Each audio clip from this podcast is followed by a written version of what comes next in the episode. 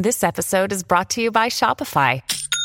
Forget the frustration of picking commerce platforms when you switch your business to Shopify, the global commerce platform that supercharges your selling wherever you sell. With Shopify, you'll harness the same intuitive features, trusted apps, and powerful analytics used by the world's leading brands. Sign up today for your $1 per month trial period at shopify.com slash tech, all lowercase. That's shopify.com slash tech.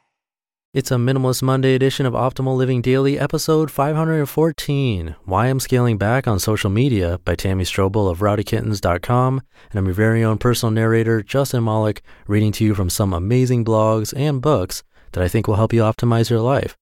And it is Minimalist Monday today. And a common question I see is about minimizing social media. And it's crazy because picking up the smartphone and browsing social media has become the norm for any kind of break in interaction. It's nuts. You'll see it in line at grocery stores. Everyone's on it in waiting rooms, even during pauses in conversation. It's kind of depressing, but understandable. Hopefully, you find this post inspirational. I did. And now let's get to the post and start optimizing your life. Why I'm Scaling Back on Social Media by Tammy Strobel of rowdykittens.com. The Coffee Bar is my favorite cafe in Redding, California. It has an old time vibe and it's got a sweet motorcycle theme. In November, I had an opportunity to spend time there. Earlier that day, I had dropped my mom off at the doctor for a standard procedure. Rather than waiting for my mom at the doctor's office, I decided to go to the coffee bar. I ordered a coffee along with prosciutto and toast and hunkered down with my treats at a corner table. My morning plans didn't include surfing the internet or Instagram.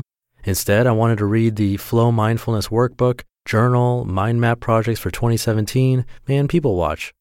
Yet, as I sipped my coffee and munched on my toast, I had a strong urge to open Instagram. Thankfully, I didn't log on to Instagram. Instead, I turned my phone off, put it inside my backpack, and began writing in my journal. Here's a portion of my journal entry from the day. Quote, I feel like I've rewired my brain to constantly check Instagram, and that doesn't feel good. I need to let my mind wander, not check Instagram every two seconds. Also, my desire to constantly check Instagram is annoying. My old Twitch is back. It's time to rethink how I use social media. Oh, and I need to read deep work again, unquote. A few days later, I was reading the New York Times morning briefing. It's delivered to my inbox Monday through Friday, and I love it. Anyway, Cal Newport's op ed, Quit Social Media, Your Career May Depend on It, was featured in the briefing. Talk about serendipitous timing. Cal's article was helpful, and the essay reaffirmed why I'm scaling back on social media. Here's how I'm managing my various social media accounts as well as some thoughts about my decision making process. I'm no longer using my personal Facebook page.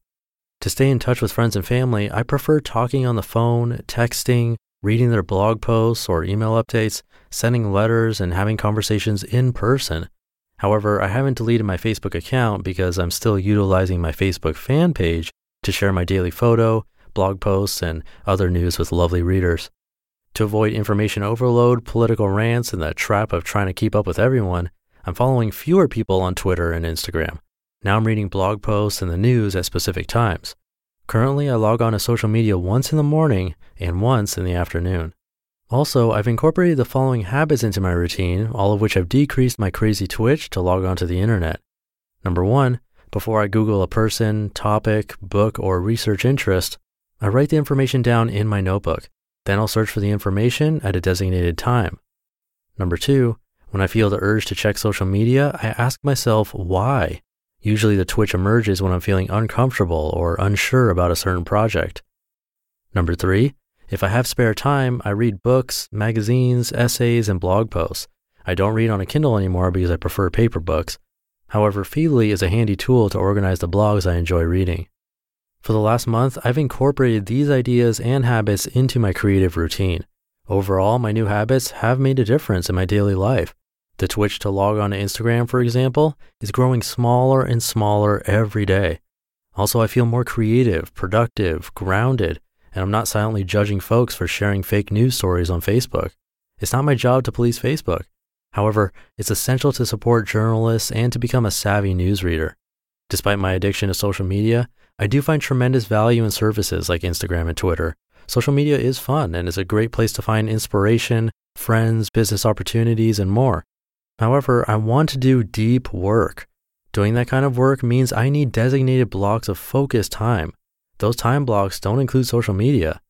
As Cal eloquently noted, if you're serious about making an impact in the world, power down your smartphone, close your browser tabs, roll up your sleeves, and get to work.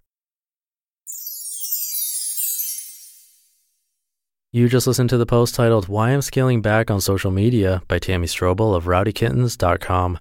And I read a great post from Cal Newport yesterday. You might want to check that out since she referenced him and his book in this post. That'll do it for today. Hope you're having a great start to your week, and I'll see you in tomorrow's show where your optimal life awaits.